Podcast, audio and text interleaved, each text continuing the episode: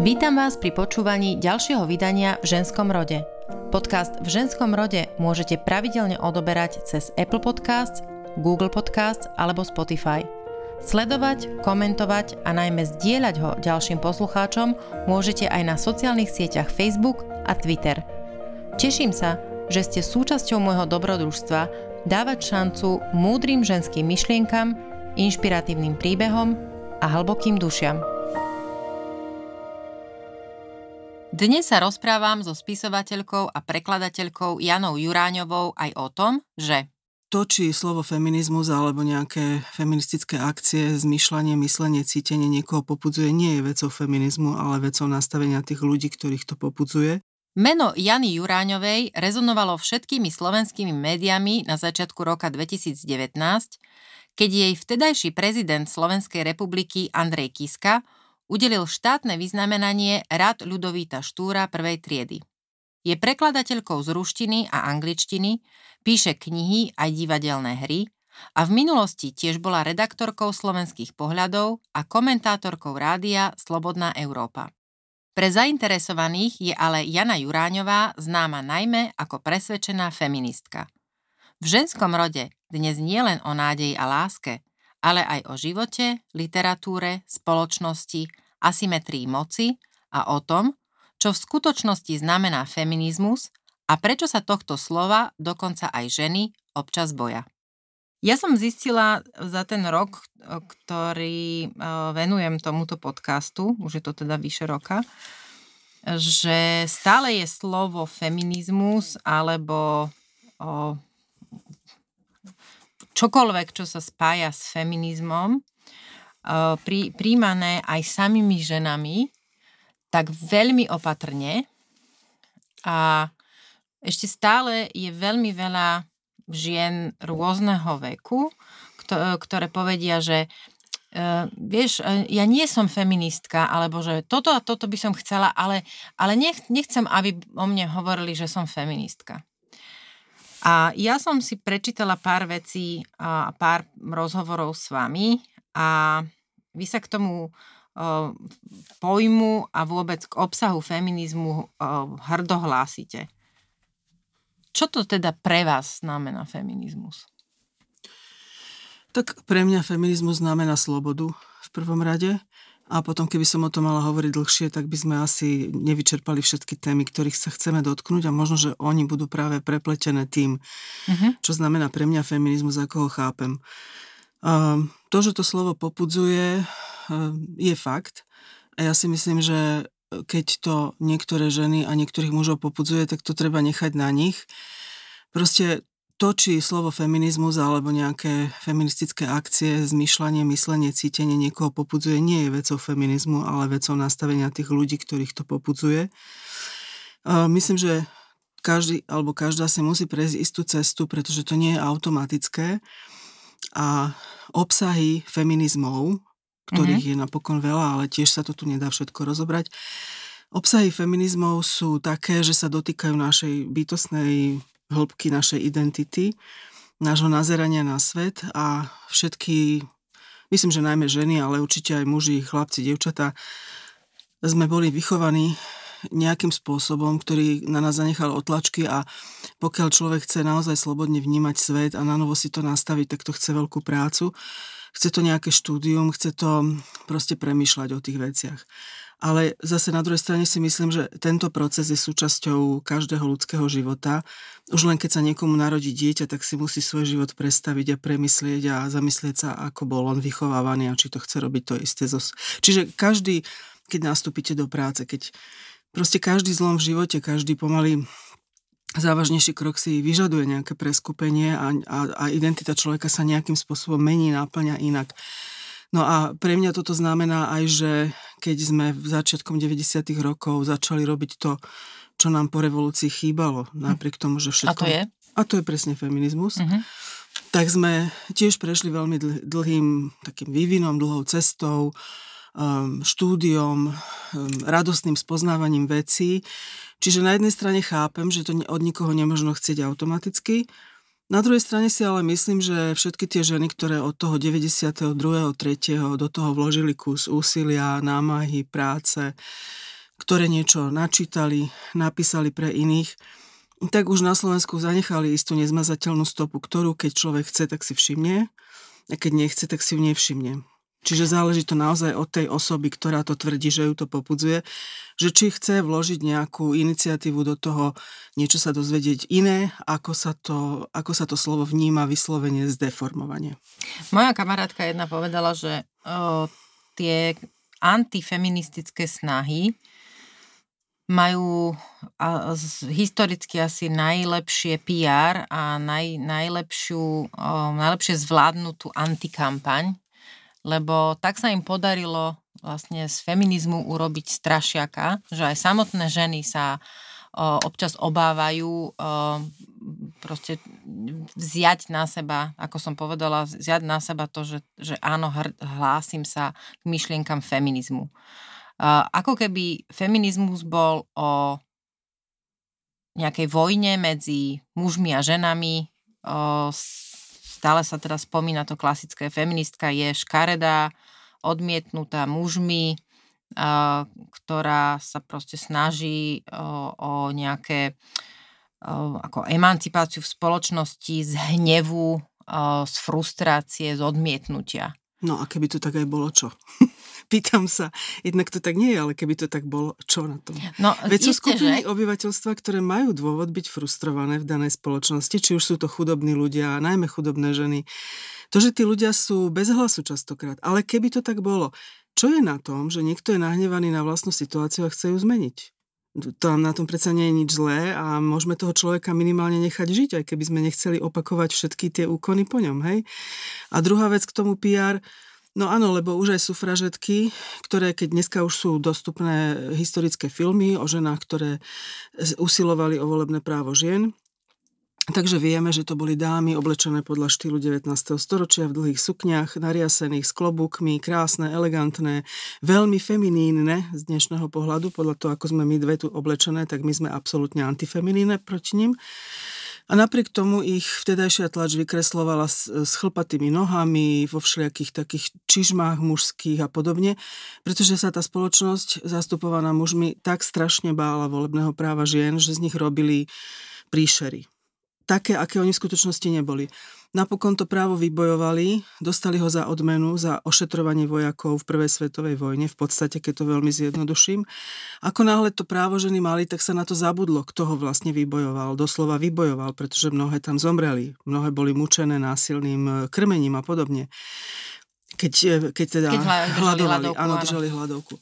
Čiže a teraz, keď e, sa, a slovo sufražetka je schopný dneska hoci kto povedať ako nadávku. A nevšimne si, že to má nejaký obsah, že to proste nejak sa vyvíjalo a že to, čo my dnes máme a často zneužívame alebo nevyužívame, že mnohé ženy volia dneska príšerných patriarchálnych politikov a môžu ich voliť vďaka tomu, že nejaké ženy to pre nich vybu, vybu, vybojovali, tak to slovo má stále obsahy veľmi negatívne a podobne je to s feminizmom.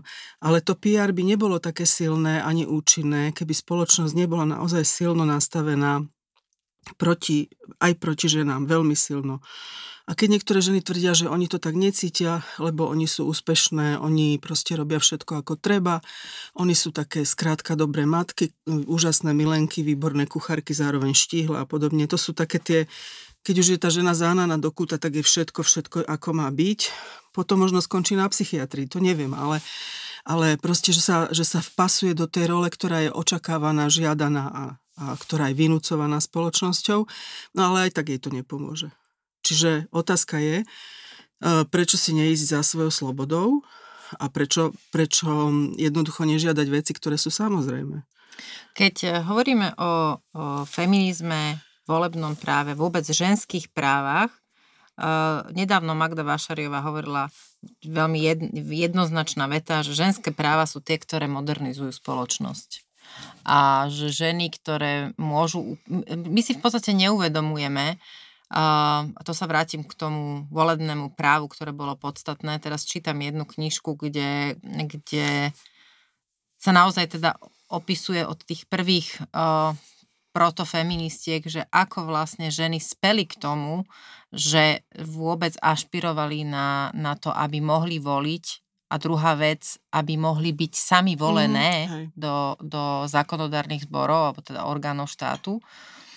A keď si to zoberieme, že naozaj 100 rokov dozadu, 100 rokov plus, e, sme ako ženy neboli rovnoprávnymi členkami spoločnosti. Veď ani nie sme.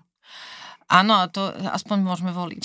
Ale že naozaj nám nedochádza, uh, že čo všetko za ten čas sa zmenilo, že vlastne môžeme voliť a aspoň nejaké tie práva sme si vybojovali alebo získali uh, tým, že môžeme šoférovať, uh, mať vlastný bankový účet, vlastniť majetok. Podať žiadosť o rozvod povedať. Dostať deti do vlastnej... Proste, že tieto veci boli kedysi absolútne nemysliteľné. Napríklad učiteľka sa môže dnes vydať, čo sa v 20 rokoch minulého no. storočia ešte nemohla. A ja si myslím, že to je to, že čo, keď, keďže sa o tom neučíme, ja si teda nepamätám nejaké Nie, zásadne. neučíme. A myslím, že... že je to zámerné, že sa o tom nikto No neučí. a to je proste, to je, to je, to je ten problém, že že, že vzdelaná žena, respektíve vzdelaná matka je, je je ten kľúč k tomu, aby sa prestali ženy a ľudia báť slova feminizmus ano, a feminizmu ale aj ako tá takého. najvzdelanejšia matka chodila do tej istej školy ako ja, alebo vy v, rôzno, v rôznych desaťročiach. Áno. A tej vzdelanej matke tam tiež nikto v dejepise nepovedal nič o sufražetkách ani o tom, že učiteľky sa nemohli vydať a zároveň potom boli, bol, im bolo nadávané do starých dievok a podobne. Jednoducho, um, dejiny sú napísané tak, aby spretrhali lojalitu medzi ženami, aby spretrhali informovanosť o tom, čo, sme, čo, čo napríklad naše staré a prastaré máme museli urobiť. Takže ktorákoľvek žena sa tak z takej ješitnosti môže cítiť, že veď ona to teraz strhla zo stromu a je to jej zásluha, ale nie je. Sú to generácie žien pred nami, na, na ktoré sa účelovo zabúda. A keď sme ich začali v 90. rokoch tak úplne až vyhrabávať naozaj z knižníc, archívov a podobne tieto ženy a dneska v tom pokračujú už mladšie generácie a aj rôznym takým popularizačnejším spôsobom, mm-hmm. čo je skvelé. Myslím, že v tom treba robiť stále niečo a neprestať.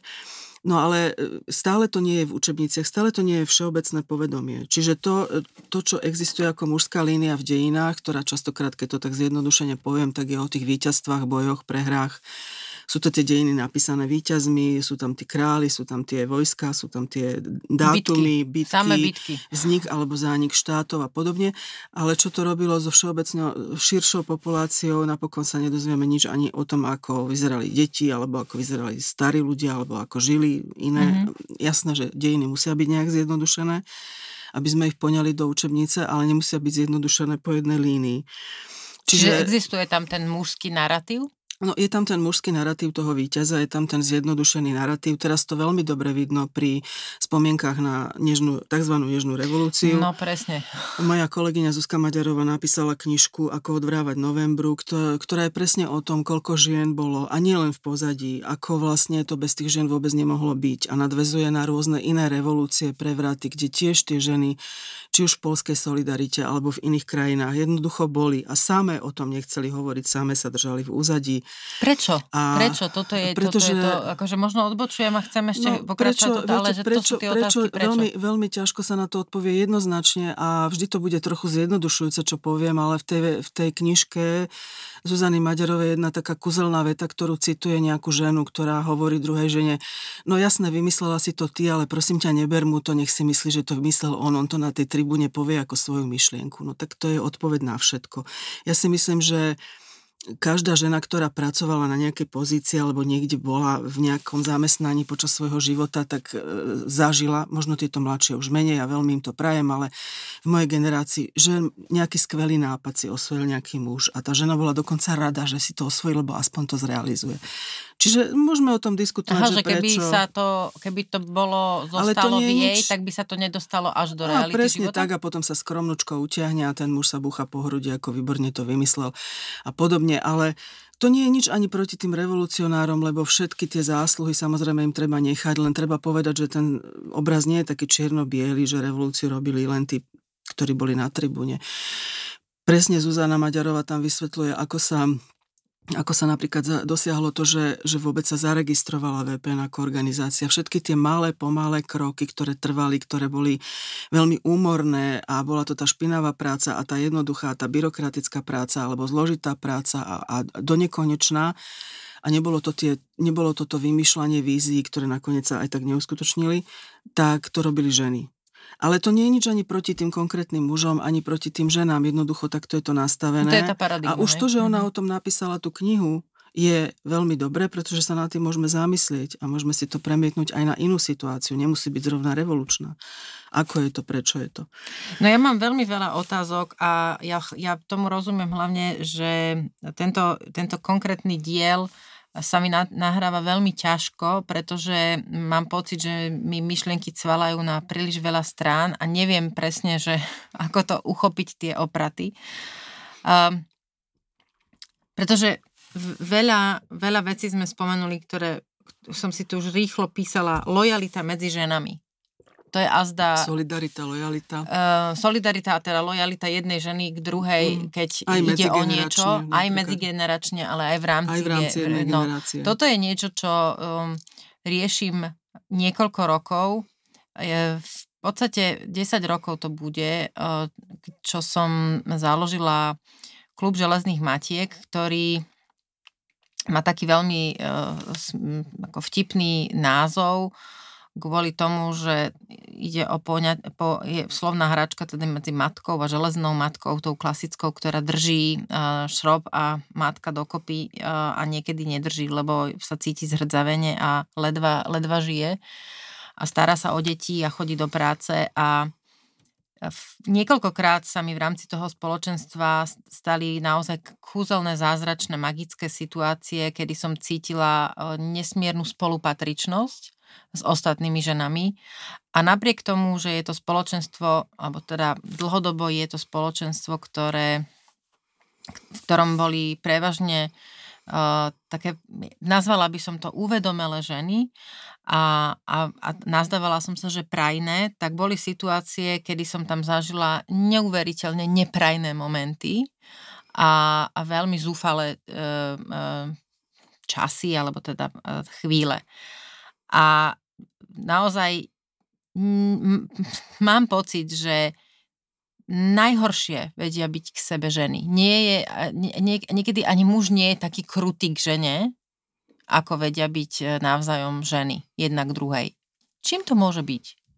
No, my sme si to počas e, existencie aspektu veľakrát uvedomovali, že vlastne nie je ľahké, aby sa ženy naučili medzi sebou spolupracovať a nedá sa to automaticky. Tá dobrá vôľa alebo to nadšenie na začiatku tiež nestačilo a museli sme sa to naozaj učiť a mm, nemyslím si, že to je jednoduché a učíme sa to na, za každým nánovo v rôznych situáciách a aj s rôznymi generáciami. Mm, teraz dokonca pociťujem takú, akože zase taký, taký preriv medzi mladšími ženami a treba s nami. Ale mm, je to, je to jednoducho tak, že ženy v patriarchálnej spoločnosti sú úplne, úplne uvedomele, nie z ich strany, e, rozdeľované, berú sa ako konkurencia, pozerajú sa na seba krivým okom.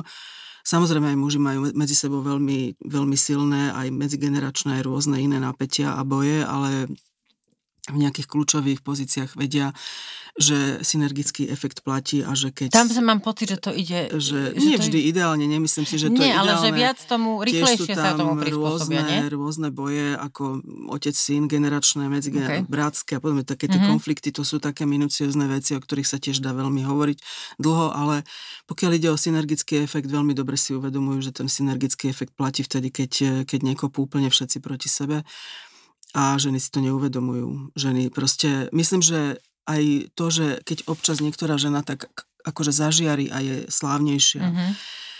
tak e, sa to berie tak, že, alebo častokrát to aj tá žena tak berie, že ona sama za seba sa tam dostala, čo nikdy nie je pravda. Vždy sú za tým nejaké iné ženy, buď ako vzory, buď ako výchova, buď ako podpora, buď ako tichá alebo hlasná podpora. Nikdy sa tam nedostala žiadna žena sama. Ani prezidentka Čaputová sa nedostala na tú pozíciu bez iných žien. Aj mužov samozrejme, ale aj bez iných žien. Aj bez tých, ktoré pred, ní, pred ňou išli a nepodarilo sa im to. Ktoré pre, prešlapali nejakú, napríklad konkrétne aj pani Vašareva, ktoré prešlapali nejakú cestu a schytali tie facky už pred ňou, ktoré už ona neschytala. A keď si akákoľvek žena myslí, že sa tam dostala vďaka svojej kráse, šikovnosti, múdrosti a neviem čo a ničomu inému, tak už tým potápa tie ostatné ženy.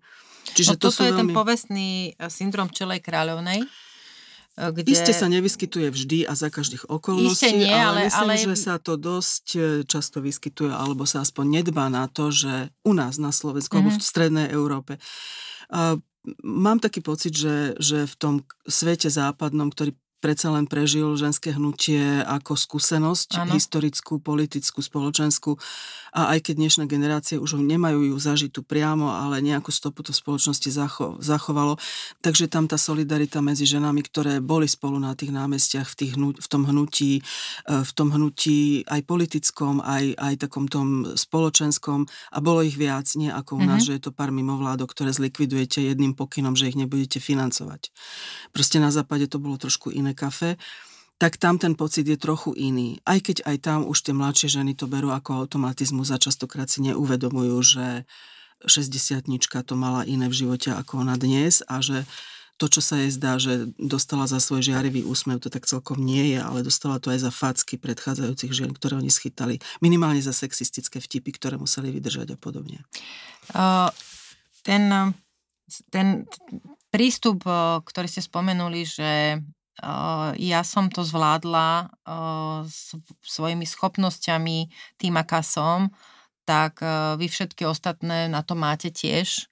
A ženy, ktoré hovoria, že sú proti kvótam, že sú zásadne len za to, aby išlo za, pri každej pozícii, za každých okolností len o to, kto si čo naozaj zaslúži na základe toho, aký je šikovný a že ona určite nechce, aby ju posudzovali inak, pretože je žena a, a chce a do, keď sa niekde dostane, tak je to bolo zásadne len kvôli tomu, že je najšikovnejšia zo všetkých.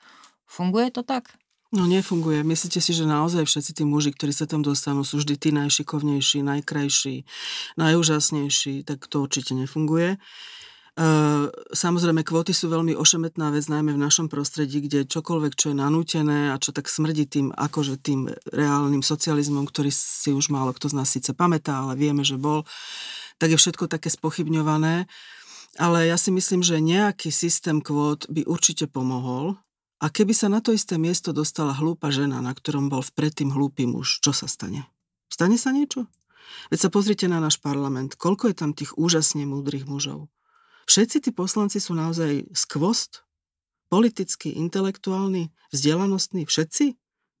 Ja myslím, že sa nemusím ani ďalej pýtať. A, ak tam, a prečo je tam tak málo žien? Prečo straníci dávajú tak málo žien na kandidátky? No pretože samozrejme, že tie kandidátky nerozšíria o tie ženy, ale tie ženy zoberú nejaké miesta. A keď vidíme, ako dneska vyzerá naša politika, že je to proste bohužiaľ o tom, ako kto sa na koho nápojí a kde čo ukradne, no tak asi potom to má ešte aj inšie, iné, uh-huh. iné nejaké rozmery, ktoré tu asi nebudeme rozoberať, aby nám neprišlo fyzicky zle. Ale isté je, že akékoľvek kvóty, ktoré môžu pomôcť napríklad žene s piatimi deťmi, a prečo nie? Však ona je príšerne znevýhodnená. No presne to som chcela povedať, že nie, tie ženy, ktoré sa niekam dostanú uh, do vysokých alebo vyšších pozícií alebo na niektoré prestížne miesta a nie sú ochotné po, pomáhať iným ženám uh, s tým argumentom, že teda veď ja som si to zaslúžila, tak sa o to posnaž aj ty, si neuvedomujú, že nie každá žena má rovnakú štartovaciu pozíciu ale aj... A štartovaciu, nemyslím, že štartovaciu, hmm. keď mala 6 rokov a išla do, na, na základnú školu, ale ani v danom momente svojho života, keď dajme tomu ide z materskej, alebo má deti, alebo je samoživiteľka, alebo proste akúkoľvek inú tú situáciu má, nemusí tá jej situácia byť rovnaká, aká, ako, ako no, má Rovnaká táto... ani nikdy nebude. A dajme Obdobná, tomu, že, povedzme, ale hej? aspoň porovnateľná, alebo aspoň to, keby aspoň k tomu, k tomu došlo, že si uvedomí, uvedomíme tie rozdiely a tie znevýhodnenia a že o nich nejako rozmýšľame, pretože manažerka, ktorá si doma zaplatí posluhu a starostlivosť o deti a podobne je v inej situácii ako žena, ktorá si to nezaplatí a robí to všetko sama. A samozrejme je to vec každej tej ženy, alebo je to vec toho, či ju niekto ešte doma platí, alebo aký, aký plat jej dajú. Ale rovnaké to nie je a Teraz by sme sa nemuseli baviť o tom a hrať na to, že ako presne vyrovnať všetky, aby sa tam dostali všetky, no ale minimálne mnohé ženy, ktoré fyzicky pracujú, tak si asi nemôžu dovoliť to isté, ako keď niekto sedí za počítačom. Čiže už len tie rôzne druhy práce sú inak zvýhodnené. Keď má nejaká žena zdravotne postihnuté, znevýhodnené dieťa, no tak samozrejme, že je znevýhodnená a čo teraz? Tak e, budeme sa na to pozerať tak, že ona teraz si musí otrpieť svoj život, alebo sa pokúsime nejakým spôsobom jej to uľahčiť, vyriešiť nejakú tú situáciu, ktorá je ťažká alebo podobne. Čiže nedá sa všetko merať tým istým metrom, ale minimálne brať ohľad na druhých ľudí, ktorí majú určite mnohí ťažšiu situáciu.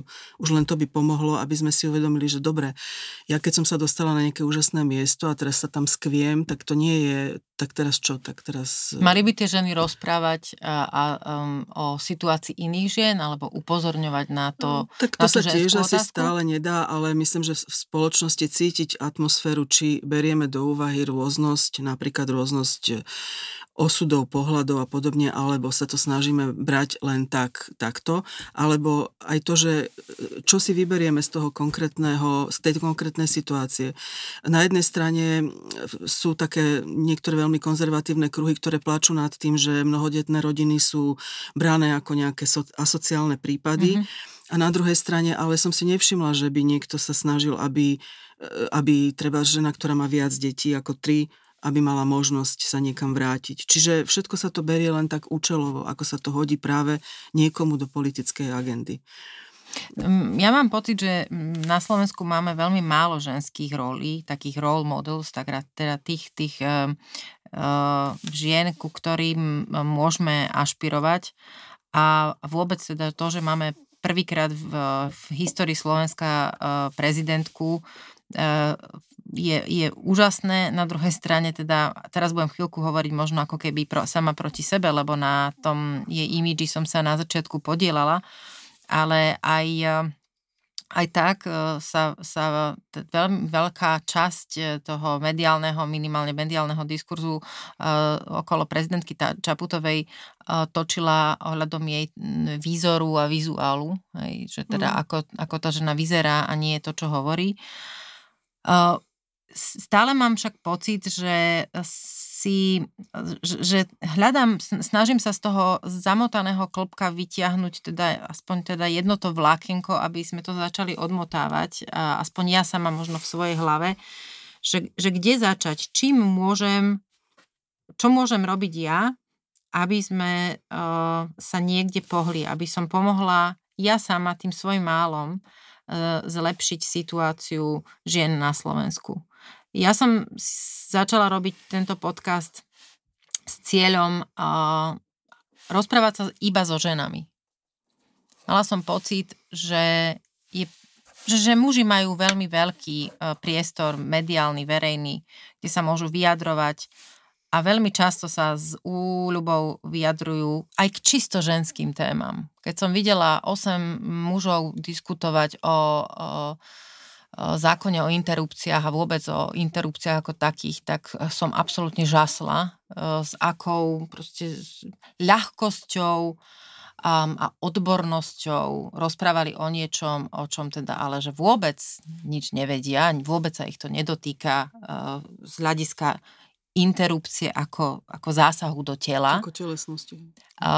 Takže e, som si povedala, že mňa budú zaujímať, zaujímajú ma ženy a ich myšlienky a odvtedy tu každý, každý týždeň e, s jednou sedím a dúfam, že to je, že to je e, spôsob, akým začnú muži a ženy rozmýšľať, keď to budú počúvať. Môžem vám do toho skočiť. Vy ste sa opýtali, že ako môže človek začať od seba. Nemám na to odpoveď pre každú ženu a pre každého muža, ale my sme začali v 90. rokoch tým, že všetko, čo nás škrelo, omínalo a tlačilo, tak sme sa snažili nejako zreflektovať, najmä cez čítanie veci, ktoré už na západe vyšli ako proste veľmi veľa tých teoretických vecí o, o rôznych oblastiach a snažili sme sa to pochopiť a pre, pretaviť cez naše skúsenosti, cez naše životy, cez naše možnosti niečo pochopiť a vždy to dopadlo tak, že keď nás nejaká téma výsosne zaujímala a posunuli sme ju na, ďalej bez toho, aby sme si robili nejaký prieskum, čo tá spoločnosť chce počuť, vždy to dopadlo tak, že ženy zajasali, že boli radi, že tam je téma mýtus krásy, materstvo a neviem čo, ako to ďalej všetko išlo až po násilie na ženách, ktoré dodnes je kardinálnou témou. Čiže jedna vec je, že, že každý človek, ktorý má na to kapacitu, možnosti a aspoň nejakú, nejaký časov, časovú možnosť popri všetkom ostatnom, čo denne musíme zvládať, tak je asi dobré, keď si nejaké veci číta a reflektuje. A s potešením celkom sledujem, že niektoré médiá už ten, tieto témy, ktoré by sa dali zaradiť aj do nejakého feministického mainstreamu, už nie sú len povrchné, už nie sú len nejako tak nastavené nejako jednosmerne, Píšu, píšu tam už ženy z rôznych pohľadov a snažia sa to aj problematizovať, aj písať kriticky aj z rôznych uhlov, mm-hmm. čiže toto sa asi trošku pomaličky mení a snad sa to už nebude meniť k horšiemu.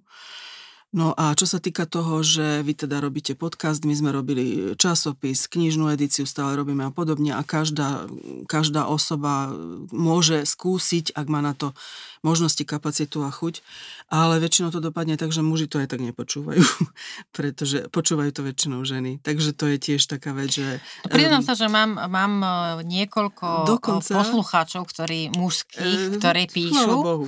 Ale ja si myslím, že dokonca ani tí 8 páni, keď pôjdu diskutovať zase znovu hmm. o tých interrupciách, tak si ani nenačítajú, ani nepozrú, ani nevypočujú napríklad podcast o, na, o túto, na túto oni tému. to vedia, ale tak oni to vedia, a lebo oni to tak akože dneska, od prirodzenia dnes teda, vedia. keď to nahrávame, tak neviem, či tam zverejňujete dátum, hmm. ale prešlo do druhého čítania hmm. práve ten návrh zákona o sprísnení podmienok interrupcií, čo považujem za absolútne politické chrápunstvo. Navrhli ho tri ženy a to je tiež veľmi také veľmi také príznačné, že vlastne ženy častokrát veľmi pracujú na svojej vlastnej skaze a sú častokrát piliermi toho príšerného patriarchátu. Myslia si, že budú milovanejšie, obdivovanejšie, slúžia. Slúžia častokrát veľmi odporným veciam. Mne pri tej príležitosti chodí porozume len kniha o ženách, ktoré boli zamilované do Hitlera a ktoré proste podporovali fašizmus napríklad. Ako nemôžem si pomôcť, ale tieto asociácie mne v hlave vyplávajú. A, a je to, častokrát... ja vám, musím vám do toho skočiť s tým, že ja sa stále zamýšľam nad tým, prečo to robia. A otázka je teda, že e, keď, keď ste tam dávali, naznačovali tú odpoveď, že si myslia, že budú, ako, to znamená, že tie ženy majú niekde nejakú nejaký, tam je nejaký strach, že sú málo milované, ja málo neviem, dobré, alebo to... ako nemyslím tieto hej, konkrétne, ale že, že teda kde je, ta, kde um, je ten vzorec toho? No, napríklad e, častokrát sa nám e, feministkám podsúva taký model, že nenávidíme mužov no. a že keď napríklad nie, keďže píšem aj knihy, tak e, kritika si ešte neprečíta nadpis knihy a už je tam prvá veta, že muži sú tam zase negatívne zvýraznení a ženy pozitívne. A častokrát je to v tej knihe úplne naopak. A totižto feminizmus sa venuje aj tej téme z takého spolupáchateľstva žien. Čiže tento predpoklad, že ženy, že my ako vychvalujeme ženy do nebies a stále niečo niekde kritizujeme, čo robia muži, nie je pravda feministické teórie sa venujú aj tomuto spolupáchateľstvu žien a naoz, naozaj je to veľmi silná téma. Ja som sa nejaký čas zaoberala presne tým fašizmom a tým, ako ženy častokrát držali ten fašizmus.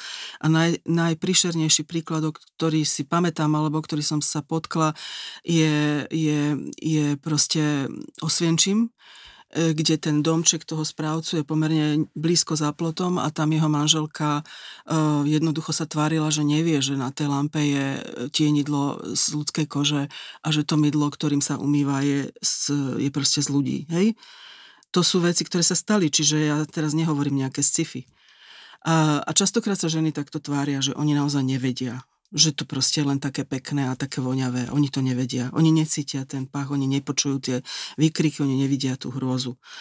A dostanú za to tú odmenu, že oni sú tie lepšie. Neviem na to odpovedať ako nejako psychologicky, mm, že prečo konkrétna žena, ale toto sa deje. A myslím, že to treba vedieť a že to treba aj pomenovať.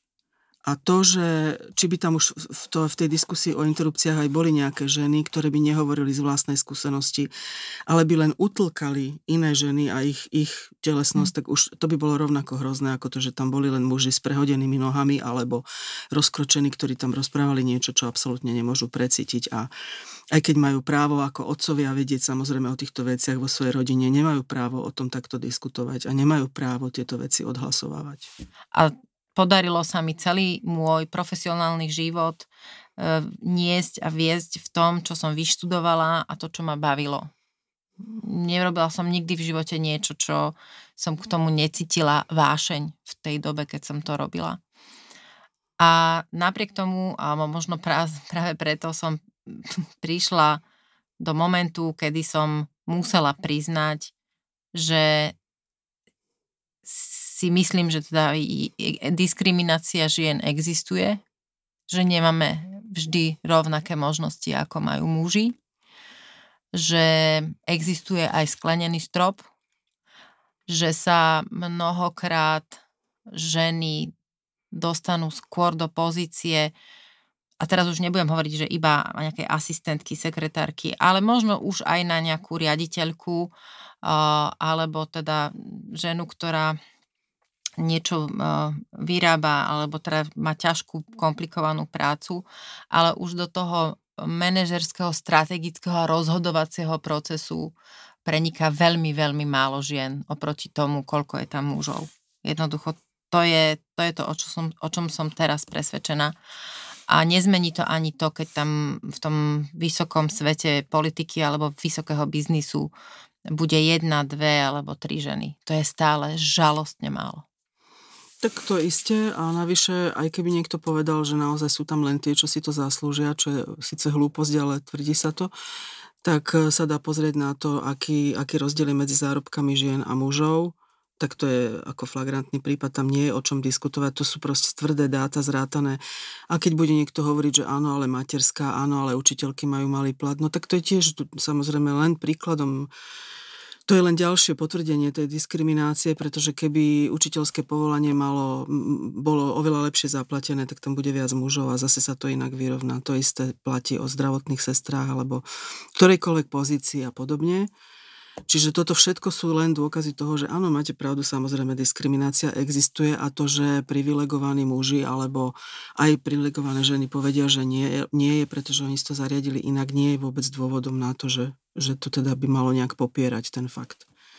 Ja uh, som, ja som ne, nikdy nerozumela a priznám sa, že doteraz mi príde úplne absurdné, uh, ak som, uh, ak vyberám na konkurze Uh, už povedzme, že som naozaj v tom poslednom kole, mám pred sebou mužského kandidáta a ženskú kandidátku, ktorí obaja sa mi uh, rovnako páčia, páčia, hej, berte to naozaj z rezervou to slovo, proste mám pocit, že tí by vedeli tú prácu robiť tak, ako potrebujem. A že, že som vôbec schopný alebo schopná povedať uh, ponuku a tej žene ponúkne menej ako mužovi.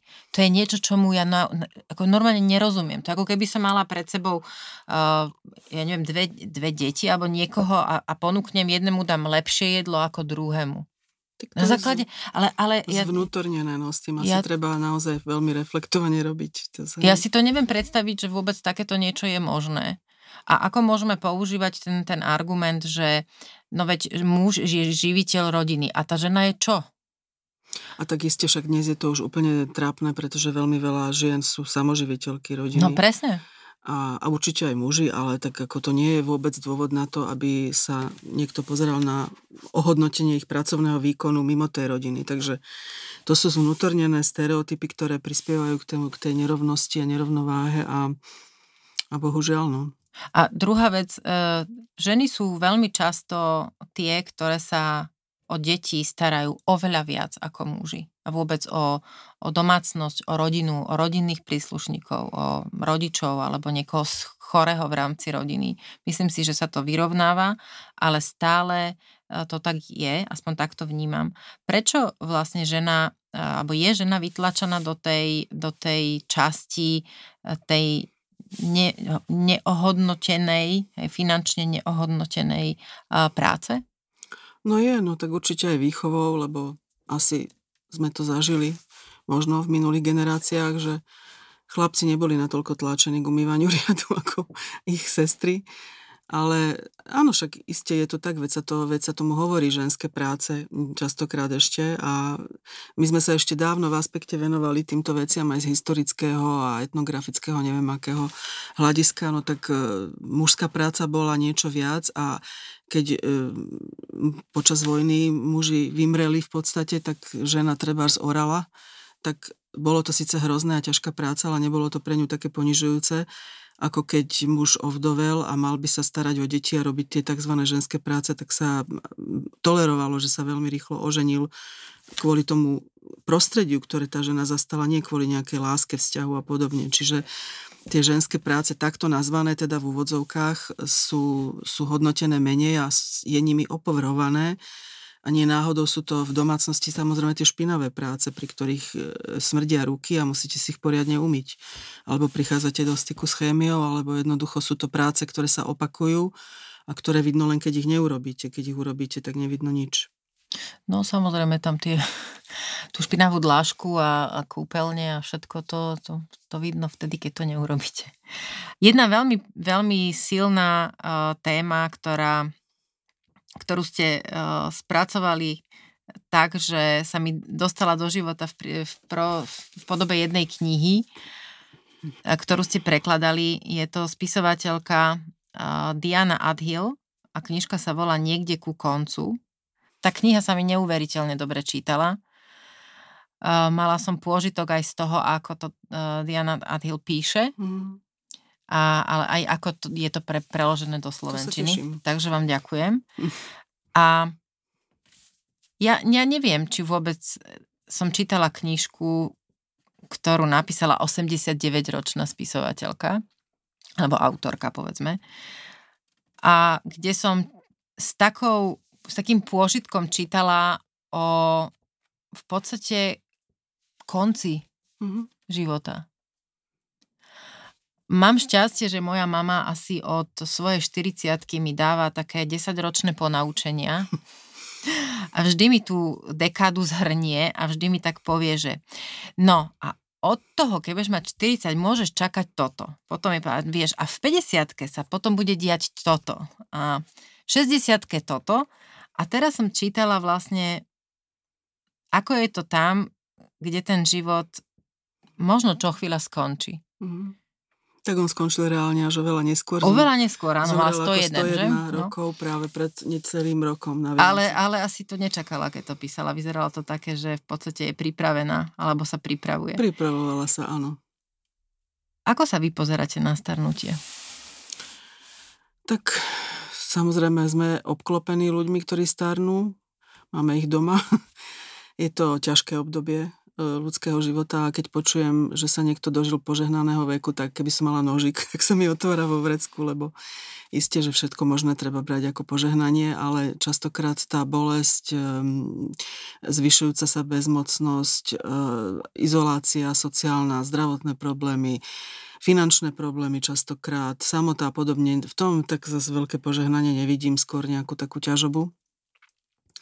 Čiže staroba, tým, že sa dneska viacerí ľudia asi dožívajú vysokého veku, aj keď ja si pamätám aj zo svojho detstva e, dlhovekosť e, v mojom okolí, ale mm, dnes je to jednoducho problém, ktorý mnohí ľudia žijú, žijú ľudia okolo nich a ten problém je veľmi často aj veľmi ťaživý a skrýva sa. Vieme o tom, že, že sa to nehovorí bežne, že proste je to niečo, s čím sa nevyrovnáva každý, iba ten, čo má toho starého človeka priamo, priamo v nejakom blízkom okolí. A spoločnosť napriek tomu, že sa už o tom veľa hovorí a že sa snažíme tak ako to zvýznamňovať a spomínať a, a hovoriť, tak jednoducho kamkoľvek sa vybre, vybe, vyberiete, tak tie prostredia sú nastavené tak, že ten starý človek tam v podstate nemá čo robiť a je mu lepšie, keď tam nie je. Dostáva signály, aby tam ani nechodil, takže ani nechodí. Tak, e, tak ich je potom všade ešte menej, než po zatváraných pobytoch, kade tade vnútri. Čiže je to, je to ťažké obdobie um, života a dosť neradostné a preto som aj s takou radosťou Eh, keď som vlastne tú knižku našla, eh, Diana Atil má viacero kníh o starobe, ale táto sa mi zdala najprenosnejšia do nášho prostredia, lebo je tam najmenej takých veľmi uh, intenzívnych britských reálí, ktoré mm-hmm. sú, nemusia nám byť cudzie, ale nie sú pre nás až tak dôležité. Toto je také trošku všeobecnejšie tak som po nej siahla veľmi rada aj preto, že ona sa na, ten, na, to, na to obdobie života pozerá aj s humorom, ale ten humor nie je taký na silu taký akože no, tak vek je len číslo, no tak ja budem ešte tancovať do stovky. Nie, ona tam hovorí o tom, ako ju bolia nohy. Ako Veľmi pravdivo rozpráva. Ale zároveň, zároveň e, hovorí to tak, že príjma ten osud, e, plače nad tým len toľko, aby sa jej trošku uľavilo a nevešia to na nos e, ako keby ako, ako ďalší problém druhým ľuďom. E, má veľmi veľa takého toho britského cool humoru, ktorý je taký veľmi nesympatický, že takéto žmurknutie jedného oka. A, a zároveň ale nič nepopiera. Ona absolútne nič neskrýva z tej staroby a je to aj oslobodzujúce, lebo človek, ktorý ešte nedosiahol ten vek, tak si vie predstaviť, že asi čo to všetko ob, obnáša a obsahuje. Ale ešte je tam aj ďalší aspekt tej knižky, že napriek tomu, že ona nič neskrýva, že tá, tá staroba aj napríklad jej matky, jej partnera je ťaživá aj pre ňu a aj jej vlastná staroba je pre ňu ťaživá. Stále ešte tam vidno ten rozdiel, ako sa starne v krajine, ktorá je kultúrna, kultivovaná, ktorá je proste normálne zavedená demokracia dlhé storočia mm-hmm. a ako sa starne v krajine, ktorá hopky, dubky za 30 rokov vlastne prejedla a prepila demokraciu, e, pretože ona stále ešte môže chodiť na nejaké kružky kreslenia, ona si ešte stále môže užívať záhradku, môže si do tej záhradky objednať za veľmi malý dôchodok, ale predsa len záhradničku, ktorá je to navrhne mm. a záhradníka, ktorý je to pokope a podobne, čo u nás asi veľmi málo ľudí môže o tom chýrovať. Takže aj toto je zaujímavé porovnať. No, Tam sme už sa, mohli byť. No mne, mne sa veľmi páčila tá kniha tým, ako veľmi otvorene rozpráva teda o všetkých aspektoch ľudského života, a tam rozoberá, ako sa ich dotýka to, že je stará. Či už je to výzor, či je to sex, či je to láska, či je to čítanie, či je to intelektuálny život, či sú to vzťahy, či je to opatera, ešte, opatera ešte jej staršej matky, proste um, spôsob, či uh, ako sa vyrovnáva práca. presne s prácou, s, so šoférovaním, ano. s tým, že, že, že či, ako sa môže vzdať alebo nemôže vzdať e, šoférovania, ktoré pri uh, tom boľavom, e, starnúcom a chradnúcom tele, ktoré sa nevie ináč bezbolestne presúvať, hej. tak v rámci toho, že si sadne do auta, je to v podstate nadobudnutie ano. fyzickej slobody. Ako ona tam píše, že zase je normálny človek. Presne tak, že sa môže presunúť. Ale ona napríklad nevlastnou vinou nabúrala to auto mm-hmm. a mhm. takmer teda sú dosť, končilo tragicky, ale našťastie nie a potom tam okolo nej kmitali policajti a, a záchranka, neviem čo a nakoniec prišla do servisu a všetci tí ľudia sa k nej správali ako ľudia, k človeku. Kdežto keď si predstavím, že by na Slovensku nabúrala m, mm, takmer 90-ročná žena, tak by to skončilo tak, že ju odvezú do bláznica. Auto jej zoberú a už sa s ňou nikto nebaví. Tam sa s ňou bavili ako s človekom, čiže je to aj o nastavení tej spoločnosti. Nemyslím si, že si treba Britániu idealizovať a vidíme, mm-hmm. že ani oni veľmi nevedia, čo so sebou teraz, ale, ale také tie bežné medziludské vzťahy, že stále ju berú ako človeka. To okolie ju stále berie napriek tomu, že ona sama hovorí, že starnúca stará žena je menej viditeľná ako mm-hmm. v mladosti alebo ako možno starnúcia starý muž, ktorý to tiež nemá ľahké, ale ešte stále ju berú ako človeka aj v takej kritickej situácii, kdežto u nás by to asi skončilo úplne ináč. Asi pred pol rokom sedela na tom vašom mieste Táňa Sedláková, s ktorou sme rozprávali o mhm. starnutí a, a o tom, ako sa pozerať vlastne na e, kult mladosti ten, ten mýtus, že teda všetko, čo je mladé, je mocné, zdravé, aktívne, akčné, produktívne a jediné správne. A uh, s tým súvisiaci ten mýtus krásy a všetkého toho, čo musí budiť zdanie, že len vtedy sme vlastne plnohodnotní členovia spoločnosti a ako náhle to začne uvadať, u, uh, upadať a nie sme schopní uh, nejakými uh, povedzme operáciami alebo čímkoľvek udržiavať čo najdlhšie to zdanie mladosti, tak ako keby sme boli vytlačení ten, mm-hmm. na, ten, na ten okraj a už aj e, starší e, členovia pracovných tímov nie sú e, braní ako nejaký ako hodnotný um, asset, ako, ale že, že proste je to skôr teda, už je to také, že ako keby no už vás to ani moc nepotrebujeme. Ale si je myslím, to tak? To, určite ľudia, ktorí toto zažívajú v praxi, asi dajú za pravdu tomuto videniu, ale myslím si, že je to zničujúce aj pre mladých ľudí, pretože zasa pozerať sa na mladosť ako na vek, kedy sa všetko darí a kedy je človek mocný, zdravý a výkonný, je zničujúce aj pre tých mladých ľudí, ktorí si to môžu znútorniť a môžu skončiť veľmi...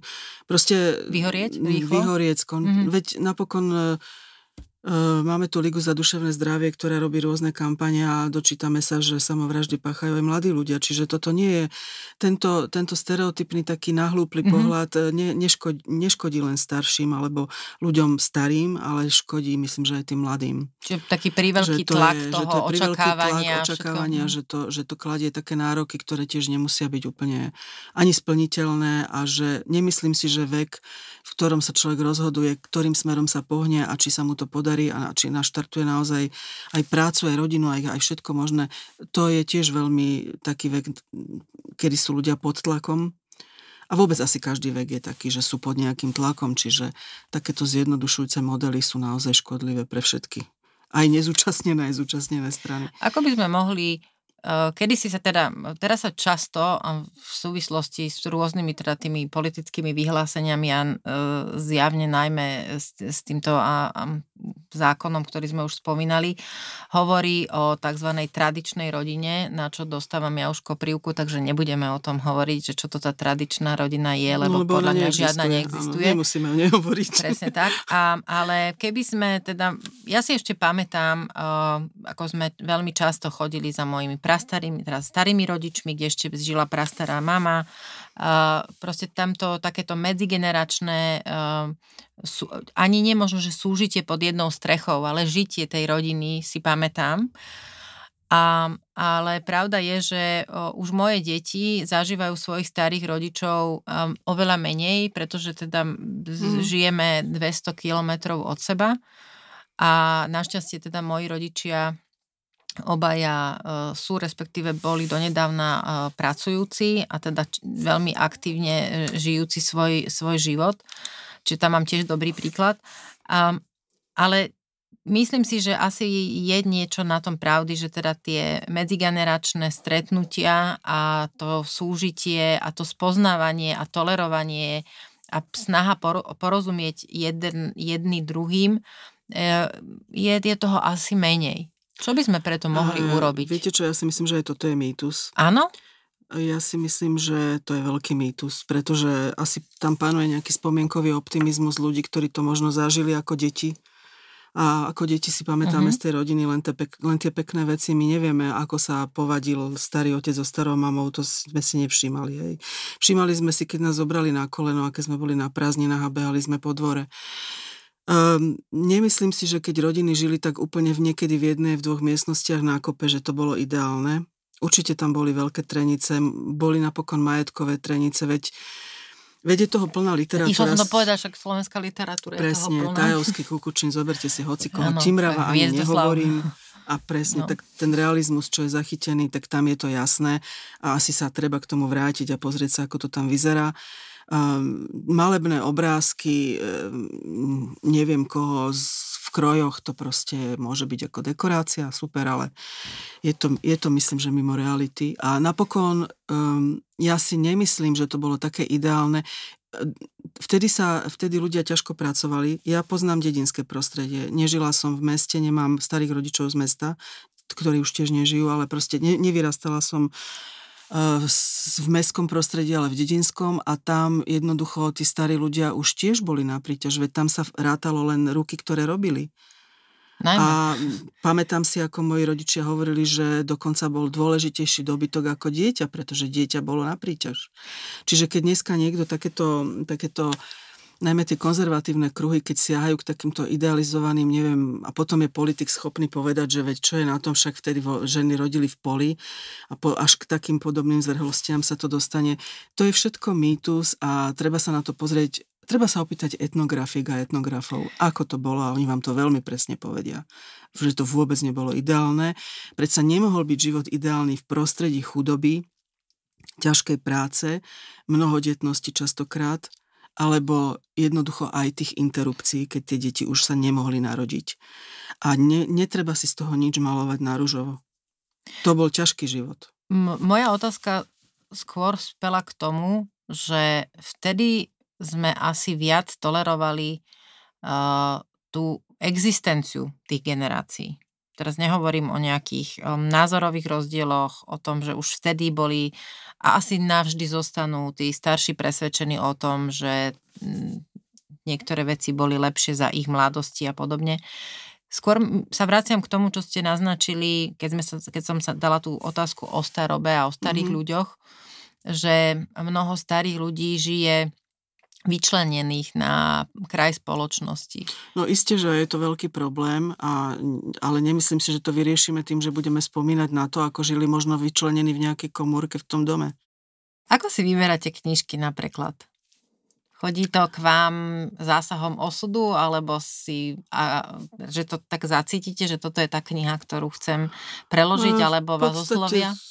Sú dve, dve cesty. Pokiaľ prekladám pre aspekt, tak si ju vyberiem sama. E, rozhodnem sa pre ňu po konzultácii s kolegyňami v aspekte a keď sa na tom zhodneme alebo ich presvedčím, aj keď úplne niekedy trošku krúťa nosom, tak, e, tak vtedy to je to, čo si vyberiem ja.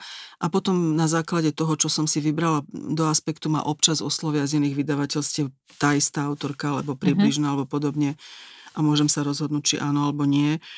A vlastne som mala doteraz šťastie, lebo aj knihy, ktoré som prekladala pre iné vydavateľstva v podstate boli tak väčšinou, alebo možno naozaj 99% boli, boli srdcovky. Takže, takže... Čo ste preložili naposledy? Naposledy som do, odovzdala som preklad Margaret Atwood alias Grace, to je historický román o vražet, o možno vrahyni, mm-hmm. ktorá nie je isté, či bola vrahyňa. No a to bola taká veľká klada, je to jeden z tých Atwoodovej románov, ktorý má do 500 strán, čiže je to také dosť akože držať to pokope. Um, a predtým som preložila knižku Diany uh, Levy, um, ktorá získala za ňu, myslím, aj um, Man Bookers cez, cenu, mm-hmm, cenu Man Bookera uh, Horúce mlieko, to je tiež veľmi... Aha, to veľmi, ste robili áno, vy? Veľmi, Máme veľmi v origináli pekná, doma, ešte som áno, nečítala. Áno, tak to odporúčam, či už v origináli alebo v preklade. Je to, je to veľmi zaujímavá tiež kniha. O čom najradšej rozmýšľate, keď ste sama? Rôzne.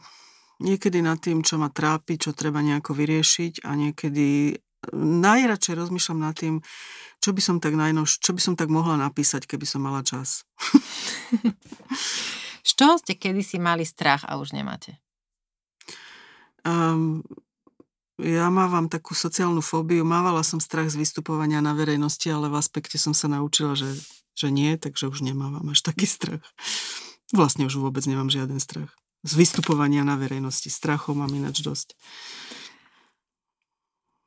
Teraz doplňte tieto vety. Mojím poslaním na svete je... No to nemám úplne premyslené. Ešte by som ho nesplnila náhodou, takže nemôžem to tak jasne povedať. Pýtam sa na to sama seba. Som najviac vďačná za?